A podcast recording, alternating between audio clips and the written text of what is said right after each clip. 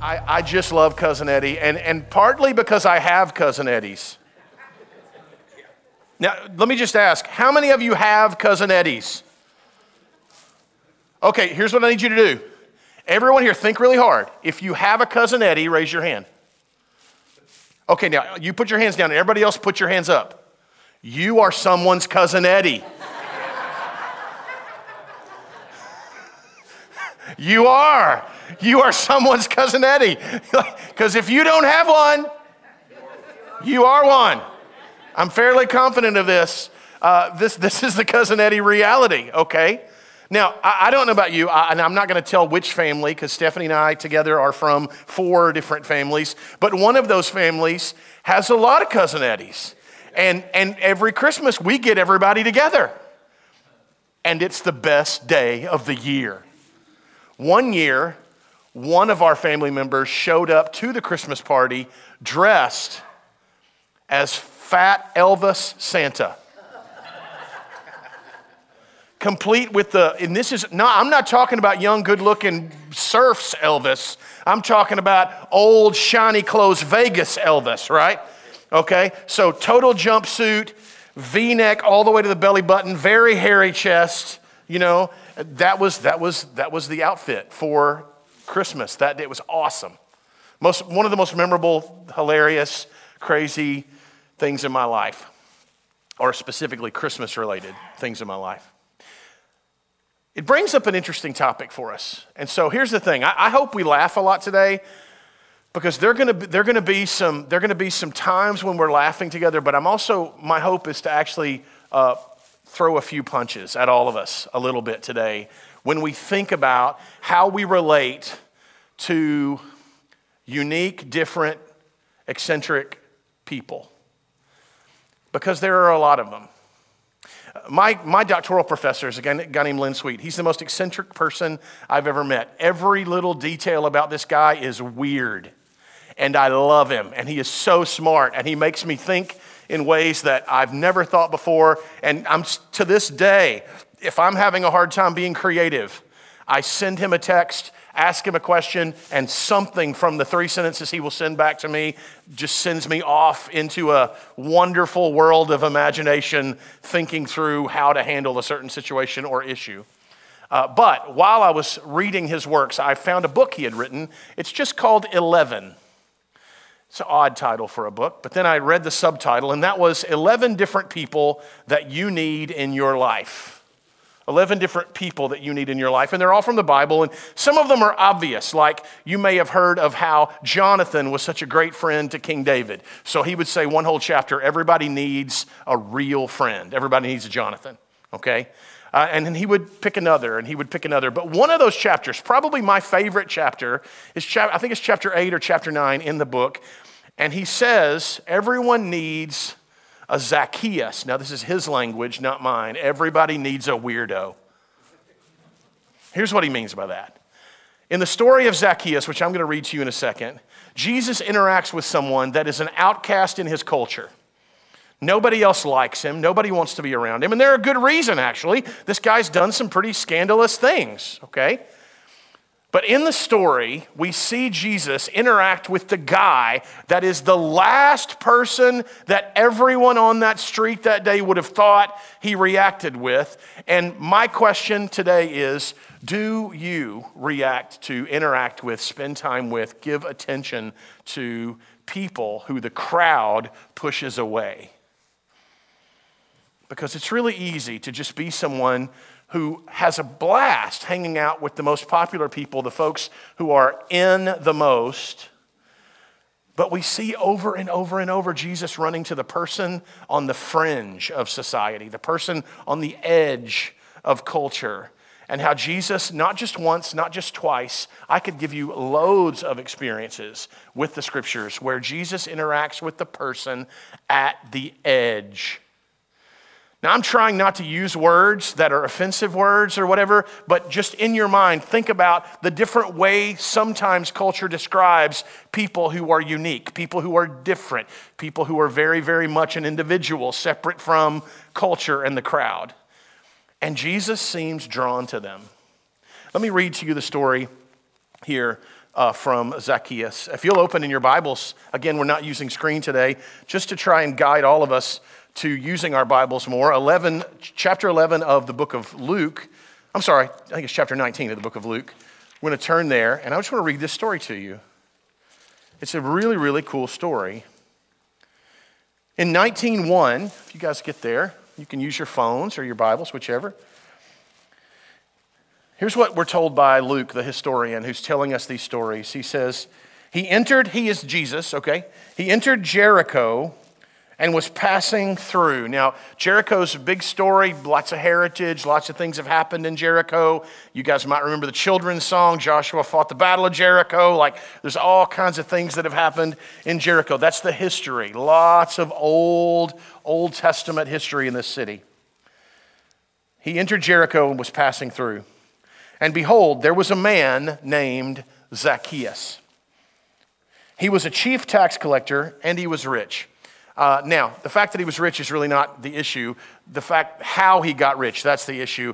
A chief tax collector in their culture was the scandalous of scandalous. Okay, so, so a tax collector, some of you have heard me say this before, but imagine that your country is invaded by another country and another country comes into your country and takes over power of your government, of your military, of your people, and you are now, as a people, refugees in your own country. And then that powerful country that came in and took over your country says to your countrymen, your people, hey, we, we need to hire a few of you to help us tax all the other ones. And so, while so many of your countrymen would have been ready to take up arms and fight back and save your country and, and run away those who were oppressing you, there are a few who see dollar signs and they go, wait, wait, wait, wait, wait. Life is going to be hard on everybody, but if I step up now and I let them make me a tax collector so that I speak the language and I know who has the money and I know where it's hidden and I know all that, I can go tax my own people on behalf of the oppressors and they're going to give me a cut to make me wealthy. Do you see why tax collectors were so hated by their people? Very much so. He's not only a tax collector, he's a chief tax collector. So he's the boss. He was the one convincing other Hebrew people to turn on the Hebrew people on behalf of the Roman people. That's, that's what he was doing. Okay? They hated this guy. People dreamt of ways to kill him and not get caught. Like, like people wanted this guy gone. A more recent example would be this Nazi Germany, 1940s. There were people there who were Christians. They were not Nazis. They, they warred against Germany becoming what Germany became. They wanted to protect the Jewish people. They wanted to do that, and yet the Nazi nation overruled. Some of the members of those churches chose to become Nazis. After the war was over, there was this interaction between members of the local German Christian church where half of them had been anti Nazi and half of them had been Nazi, and they had to decide how they're going to take communion together. Now, if you can imagine how hard that would have been. That's the way these folks felt about Zacchaeus. And somehow our Bible tells us his name. Nobody else's name. We get his name this crazy, strange, odd man who has done despicable things. In verse 3, says he was seeking to see who Jesus was, but on account of the crowd, he could not. In other words, nobody's doing him any favors. Nobody's helping him out. They're standing in his way. They're trying to prevent him from getting what he wants. Okay? So he ran on ahead and he climbed up into a sycamore tree to see him, for he was about to pass that way. And when Jesus came to the place, he looked up and he said to him, Zacchaeus, hurry, come down, for I must stay at your house today. So he hurried and came down, and he received joy, and he was received joyfully. And when they saw it, they all grumbled. So Jesus has now ticked off all the people who were very happy to see Jesus. What in the world is this guy doing? He could have come to my house. I'm honorable. I love the Lord. Why is he going to this other guy's house? This other guy, this despicable, horrible man, this odd guy, this strange person. Why is he going to his house? He has gone in to, to be a guest of the man who is a sinner. And Zacchaeus stood and he said to the Lord, Behold, Lord, the half of my goods I give to the poor. And if I have defrauded anyone or anything, I restore it fourfold. And Jesus said to him, Today salvation has come into this house, since he also was a son of Abraham. And then, verse 10, a very famous verse, he says, For the Son of Man came to seek and to save the lost. The Son of Man came to seek and save the lost. I want to talk to you about something today. And this is just me getting very real and honest about what it's like to be a spiritual leader. Since I was 18 years old when God called me to ministry, which, backstory, God called me to ministry at 13, I said no.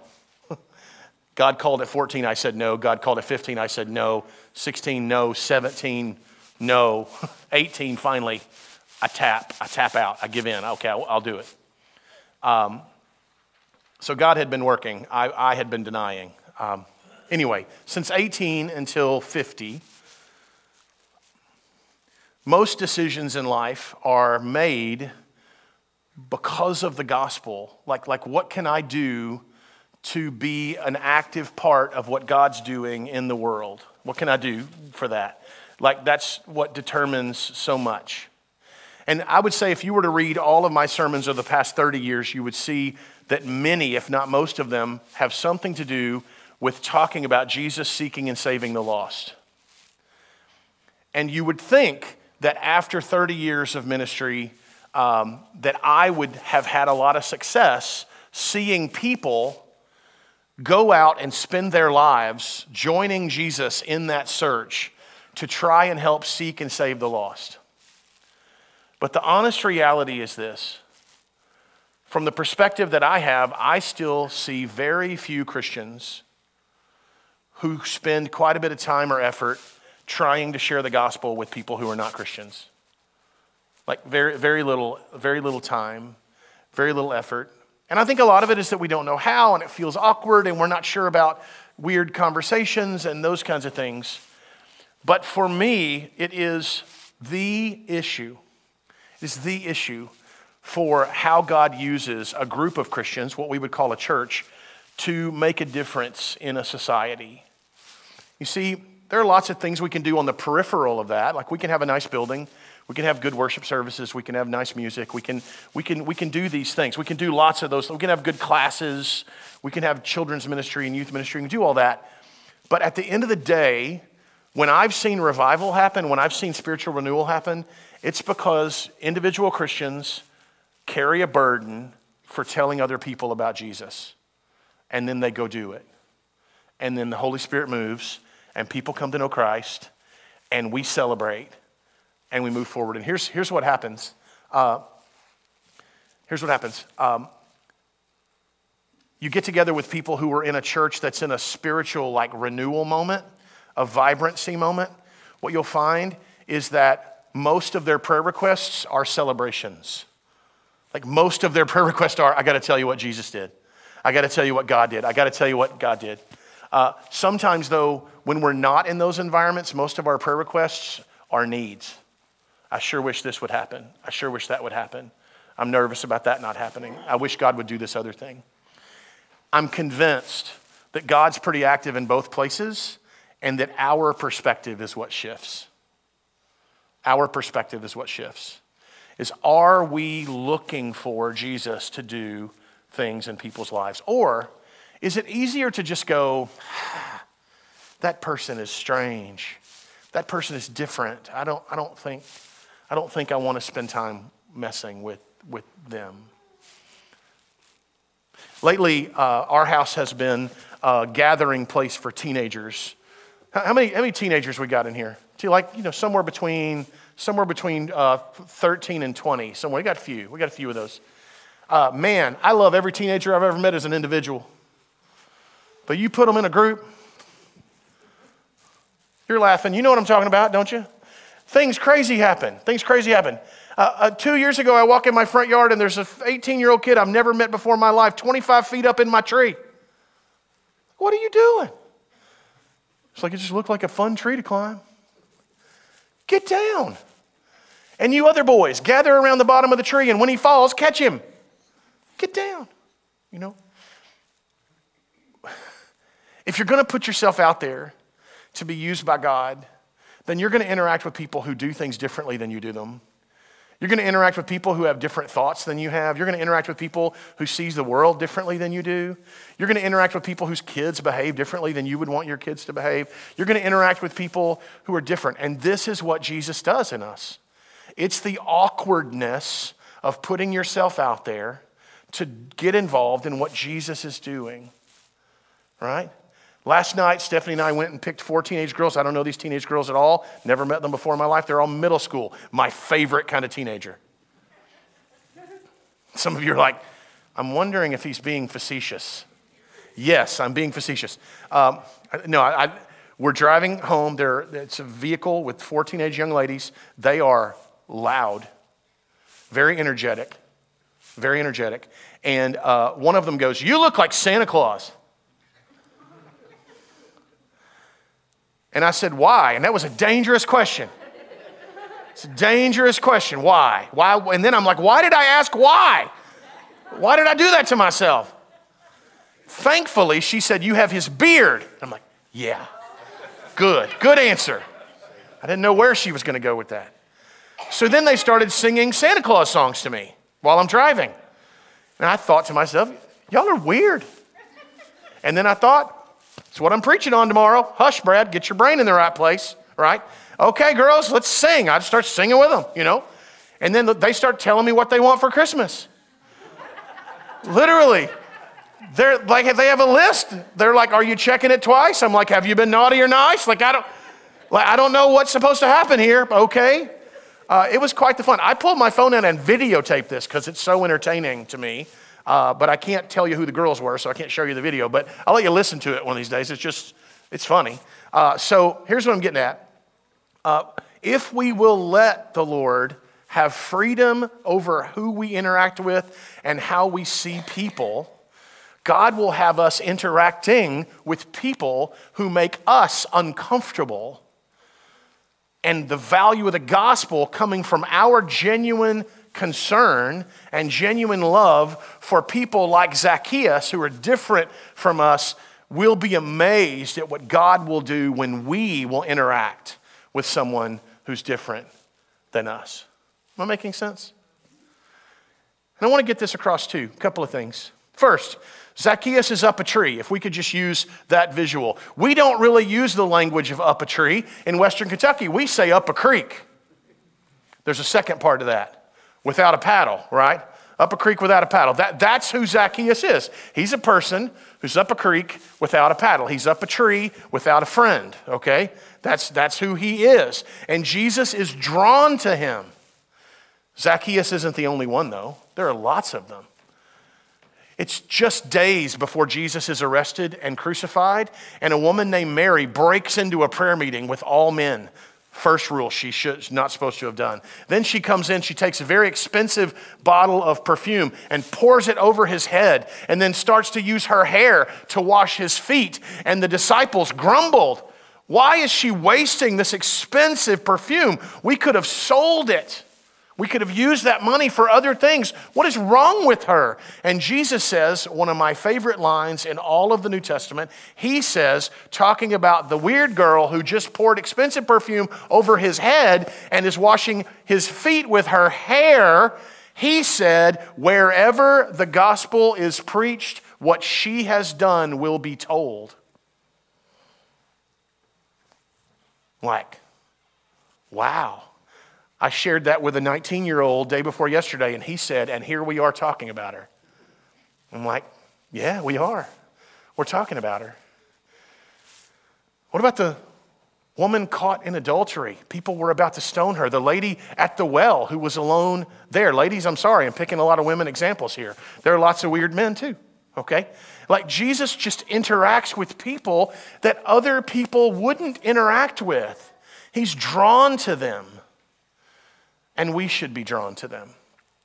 We should be drawn to people who are lonely, drawn to people who are alone, drawn to people who are in trouble, drawn to people who are problematic, drawn to people who have strange behaviors to those who think your behavior is normal, right?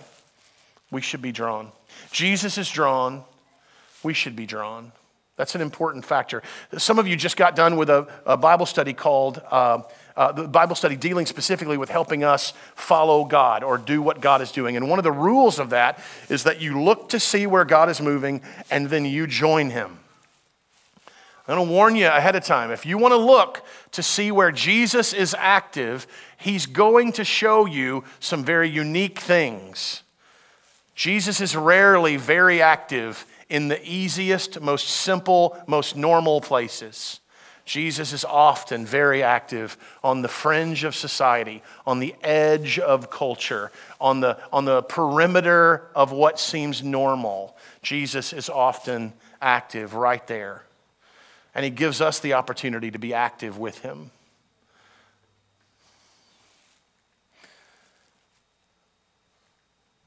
There are a few things in my life I have seen that I want to see again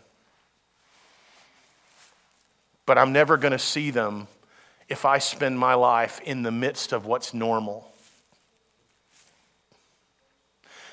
About 20 Christmases ago, the church I was pastoring here in Paducah had a Christmas party. There was a live band, there was dancing, there was food, it was a lot of fun.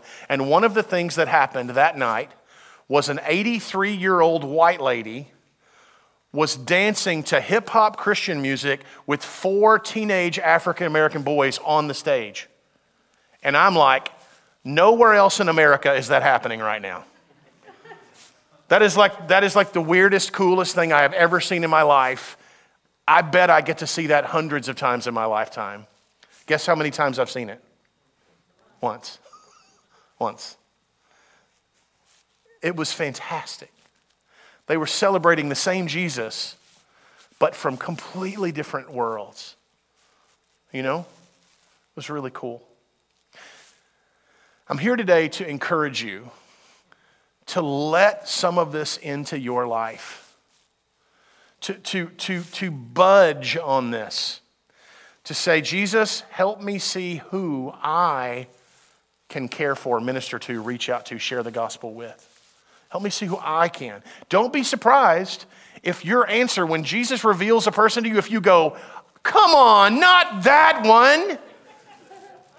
Seriously? Yeah, seriously. Sometimes that's exactly who God has you to be focused on.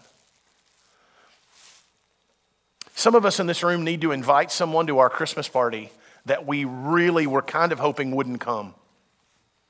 Some of us need to buy a Christmas present for somebody who we genuinely don't even really like. Some of us need to find a way to share the gospel with someone that we really find awkward to even talk to. Because those are the kinds of things Jesus would be doing and is doing through those of his followers who are saying yes to him in this way. Am I making sense? I guarantee you, when you walk with Jesus in the most honest and in the most sacrificial way, Jesus will make you feel awkward. He will. You will find yourself in a place going, I have no idea why I'm here. Or, I never thought I would be here. Or, okay, Lord, how in the world are you going to use me here? And if you're there for the purpose of being honest with Him, for the purpose of being uh, genuinely authentic, for the purpose of being obedient to Him, then you'll be amazed at how He will use your obedience to do good things. Now, don't be that person who thinks like, a, like, like, you're, like you're selling something. Like, don't be that person that go, I bought them a gift and I invited them to come to my house and they still didn't get baptized. Okay, like, you like you don't always see immediate responses. You don't always see. In fact, some of us are going to share the gospel with someone over time and that person never respond. It can happen has happened. And that will actually hurt. You'll feel a loss. Like, I really wanted this person to walk with the Lord, but they're not. Okay. The, the question is not, were you able to convince them? The question was, are you going to be obedient? You see, here's what's great about sharing the gospel it's not about us being a good Jesus salesman. It's about us being obedient to the things Jesus tells us to do, and the Holy Spirit is the good Jesus salesman. The Holy Spirit is the one who works in people's hearts and lives. And when, for whatever reason, someone says no to the Holy Spirit and walks away from the gospel, that's not on you. Not if you were obedient and sharing the gospel with them to begin with. Now, there are some things to be said about approach. One Easter Sunday, I was sitting after, I don't, I don't know, maybe it was the week before Easter or something like that. We were at Los Amigos. Anybody like Los Amigos? There are a lot of good Mexican food places now, so I don't necessarily pick one over the other. But back in the day, it was Los Amigos. Like that was your option, and I loved it. We were sitting at Los Amigos. I was pastoring a casual dress church. So I was dressed like this, and there were probably six of us at a table sitting around, and we had just been to church. And it was a great day. We were having a blast. We were talking about how good the service was. And an elderly gentleman in a suit and tie walked up to us and threw a gospel track, one of those fold up little fun things that tell you how to meet Jesus, threw it at our table and said, Go to church. And walked off. Okay, that's not the right approach. Like, that did not help any of us. In fact, I'm going to tell you what happened. Immediately, everyone at our table grabbed the track to try and figure out which church he went to so that they would never go there, right? Okay, it was just, it was like, in what world did someone tell this man that's an appropriate way to share the gospel with someone? In what world? I'll tell you the world. The world was, he wasn't concerned about whether or not we went to church or met Jesus at all. He was concerned about whether or not he gave away the track that somebody told him he had to give away. So he was just doing his due diligence to get rid of the track, feel better about himself, and go home. That's not Jesus. It's not the way Jesus would do that at all. Right? So, we as a church, Woodlawn, the visual that we are using is that we're going to become the best backyard in Western Kentucky. And by that, I mean we want to invite people into our space to sit down, to talk, to enjoy life, to experience the things of, of God that are wonderful and good and helpful. And if you're going to invite someone into your backyard, that means you're going to do a lot more than throw a track at them and give them a command. It means that you're going to get to know their name. You're going to hear about them. You're going to let them tell you about themselves. You're going to let your heart be open to actually caring about them. And caring about people who are far from God is scary because they will hurt you sometimes. But how else is the world going to be changed? If Christians don't embody the gospel in their daily life, how else is the world going to be changed? I'm going to go this far. We can pray, oh Jesus, change our nation. We can vote our heart and mind. We can donate money to things that we think are valuable. We can do all those things. But until Christians take the gospel and embody the work of Jesus in who they are, how they interact, how they live, and with the people they interact with, I'm not sure much of that other stuff does anything. The way in which God works in this world is through his people. The way in which God answers prayer is often through his people. The way in which God reaches people is always through his people. And we are his people. So bring on the cousin Eddies, right? Bring on the Zacchaeus up a tree. Bring on the lady caught in adultery. Bring on that person you're thinking of right now because they won't leave your mind. Because that's where God's at work, helping us, guiding us, directing us to get right in the middle of somebody else's life with the gospel. So, how do we do this? Um, I'm going to give you three simple words. You've heard these words before. Um, for me, this is kind of a life guide. Uh, this is a cliff notes on how to walk with Jesus. This is, this is just a personal creed to me personally. And those are the three words compassion, acceptance, and truth. Uh, this comes from the scripture in a hundred different places. I'll give you an example of when Jesus is about to ascend back to heaven, he grabs the disciples and he gives them what we call the Great Commission. He says, As you are going, make disciples of all nations, baptizing them in the name of the Father, Son, and Holy Spirit and teaching them all the things I've commanded you. He tells us to lead with the compassion, knowing that people need Jesus. He tells us to build a relationship with them, bringing them into the group. and he tells us to tell them the truth about what he has taught us compassion, acceptance, and truth. Here's the way that works in a practical world. If you lead with compassion, that means that when you see someone doing something that you would not do, when you see someone behaving in a way you would not behave, when you see someone eh, living out a life that you're thinking, how in the world did they get themselves in that trouble? When we lead with compassion, we do not lead with, well, my gosh, that's the dumbest thing I've ever seen. We don't lead with that. No, no, no. That's not where our brain goes. I don't mean that's not what you say out loud. I'm going to push it further. We all know you don't say it out loud. Let's take it a step further. You don't actually even think it. That's not what comes to mind. What comes to mind is, I want to help this person. I don't know what this person's been through. I don't know what this person has faced. I don't know what has happened to this person. I don't know what somebody else did to this person, but I want to help them. That's what leading with compassion did. Do you think Jesus walked out on the day that the woman was caught in adultery? She's surrounded by men. They all have rocks in their hands, about ready to stone her. Do you think Jesus' first thought was, What a tramp? What kind of behavior came out of her? Oh my gosh, what was she doing? Do you think that's what Jesus' brain was? No, that is not what was in Jesus' brain. It's not just that he didn't say it out loud, it's that he didn't even think it. His immediate thought was, I'm helping her. And he steps out in front of all the men who have the rocks in their hands. And by the end of the story, they put the rocks down and walk away. And she stands up out of the dust. And then he says to her, Go and sin no more. See, even he didn't just leave it at compassion. He led with compassion, but by the end of the conversation, he was giving her a big old dose of truth, right?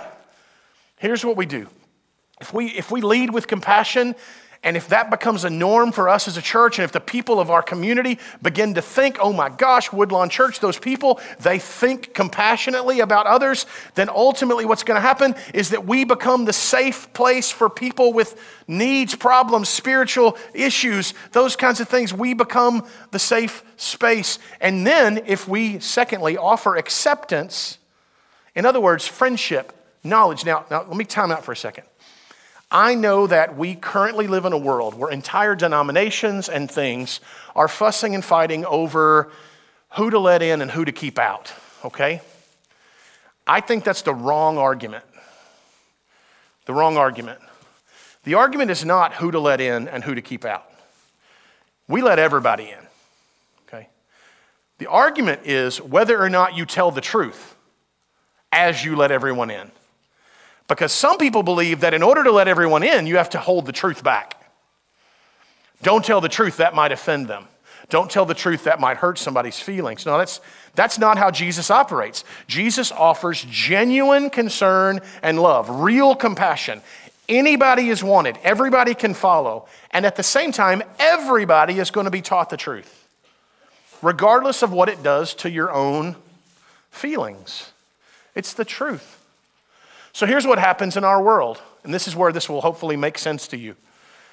Most Christian groups, most churches take compassion, acceptance, and truth and turn it on its head. At least most conservative ones that, here's what I mean by that. They start out with, if you agree with our truth, you are welcome here. There was a church in the town where I went to seminary where I lived, and the name of the church had nine words in it because they wanted to make sure that they knew that you knew they were this and they were this and they were this and they were this and they were this and they were this. And at the end of the day there's like three people in the county qualified to go to that church. And that's about how many they had on sunday morning you know? Because they just started off with these are all the things we believe are true about everything and if you agree with all of that then you're wanted. Then they would offer acceptance to anybody who agreed with all that. And then if you were one of them they would be compassionate to you when you needed help do you see how that's turning the funnel upside down? That's like God gives you this funnel that, that catches so many people and helps you to narrow them down and teach them truth and help them walk with the Lord. And for whatever reason, practicality, we turn that funnel upside down We're out of millions of raindrops, only three get in. This is a really passionate topic for me. Jesus offers compassion to everyone. That's the way he thinks. It's the way he wants us to think. It's what he begins. It's where the beginning of the story goes. And then he offers acceptance to anybody who wants to be near him, around him, talking to him.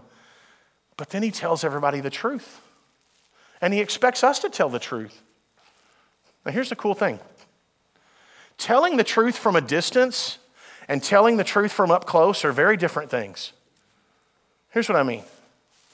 Let's say the Bible teaches a truth about a certain topic. I'm not even going to bring one up. Everybody in the room's thinking of one, okay? If I just stand up on this stool here and I get on a street corner somewhere and I yell out that truth to anybody and everybody who gets anywhere near me, am I doing something wrong? I don't know that I'm doing something wrong. I'm definitely doing something that's ineffective. But see, when I lead with compassion and I get to know people and I care about people and I know their name and I know their story and I know what they're going through and I've listened to their problems and I, I'm there for them. And then they know I care about them. And I know that they care about me. And then the Lord sits down an opportunity for us to sit beside each other and open this Bible and talk about truth. Guess what? That person's level of receptivity has gone through the roof because now they'll listen. It's an old adage, and I don't even like these kinds of adages, but it's true, is people don't care what you think until they really they think that you care. That's important for us. And it's not important because some American came up with that snatchy little phrase. It's important because that's how Jesus did it. Over and over and over again. Think about it. Put yourself at the base of the cross of Christ. Let's talk about who's standing there looking up. The first person standing there looking up is a girl who got pregnant before she got married, and the whole community thought that she was up to something, even though what was up was Holy Spirit guided and directed. The second person standing there is Mary Magdalene a woman who, by many uh, believe, was a prostitute before she met Jesus. The third is John, the youngest of the disciples, who was often picked on by others, so much to the point that they call him the one who Jesus loved, because Jesus saw him as like a little brother who was weak in comparison to those like, John, like Simon Peter. I could keep going. Do you see how Jesus' cross is surrounded by people whose story includes something fringe worthy, something distant from normal, something unique about themselves. We cannot and will not ever be a church filled with just normal Christian people. Because those churches die in a generation. We will be, if we're going to be a church that's following the will of God, we will be a church that has a lot of normal Christian people and also have a lot of folks whose story has a lot of turns and twists.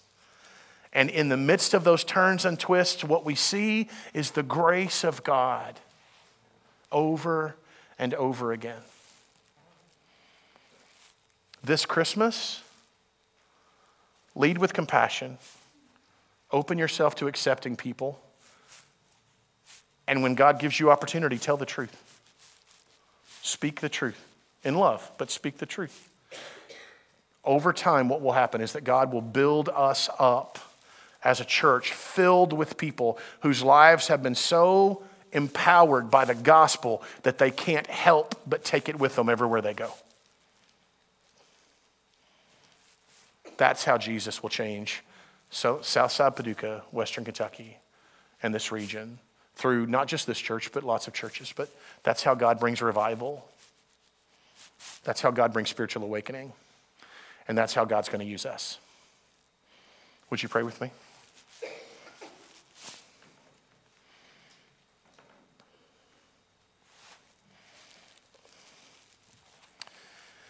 Lord, we pray for the cousin Eddies right now. The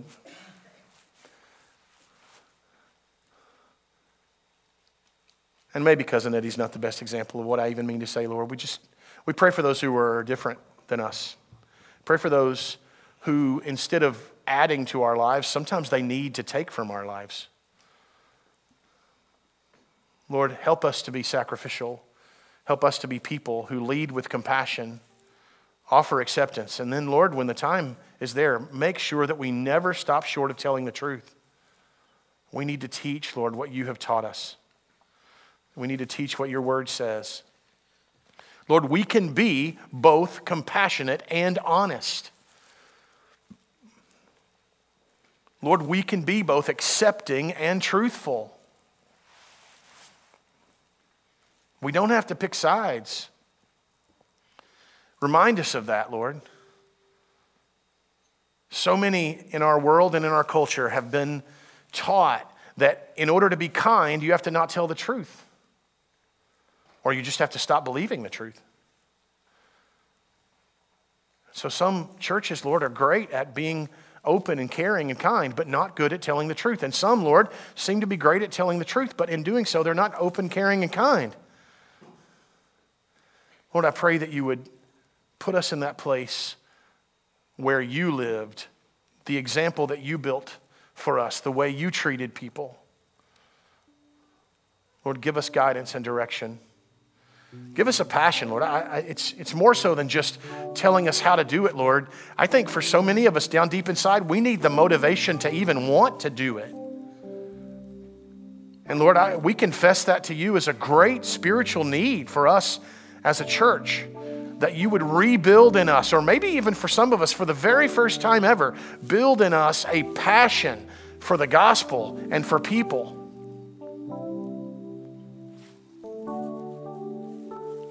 Help us care. Help us care enough that it hurts. Help us care enough that it's dangerous. Help us care enough that it's motivating.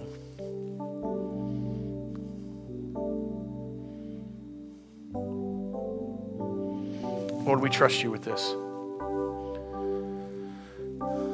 It's in your name that we pray. Amen. Would you stand with me as we respond to the Lord? We have a lot of new faces, a lot of new folks who've been at Woodlawn less than a year, or less than six months, or less than a month, or maybe today's your first day. Um, we're a diverse group of people, lots of different backgrounds, and you're wanted, and we're glad that you're here. Uh, the way that we pray together at the end of a worship service like this uh, is, is, we give you lots of options. Uh, in the in the doors in the back, we have some one or two folks that will kind of be like a prayer counselor for you. So if you'd like to pray with somebody about something, then I invite you to go to the back of the room. Grab somebody back there, tell them what you need to pray about, and let them pray with you. They'll hold that in confidence, they'll keep that to themselves. They're not going to be out telling people your business. Um, and they love you, they care about you, they want to pray for you. It may be that you just simply want to take a moment alone with God and, and you're not really asking anybody else to join you. You just want to do that. And you can obviously do that right in your seat where you are, or you could come forward and kneel uh, on the steps here and just pray, and, and we will give you that, we'll give you that space, okay? Um, as we sing this song, as we respond to the Lord, let's go beyond thinking, all right, church is almost over, we're going to go eat lunch, that kind of thing. Uh, it's, you know, it's time to go to Bible study. Let's let God interact with us. Have a moment where we genuinely think about what the Lord has been saying today and how that should affect us. We'll sing this, these couple of songs uh, and then we'll move to the next few steps. But let's worship the Lord. Let's respond to Him.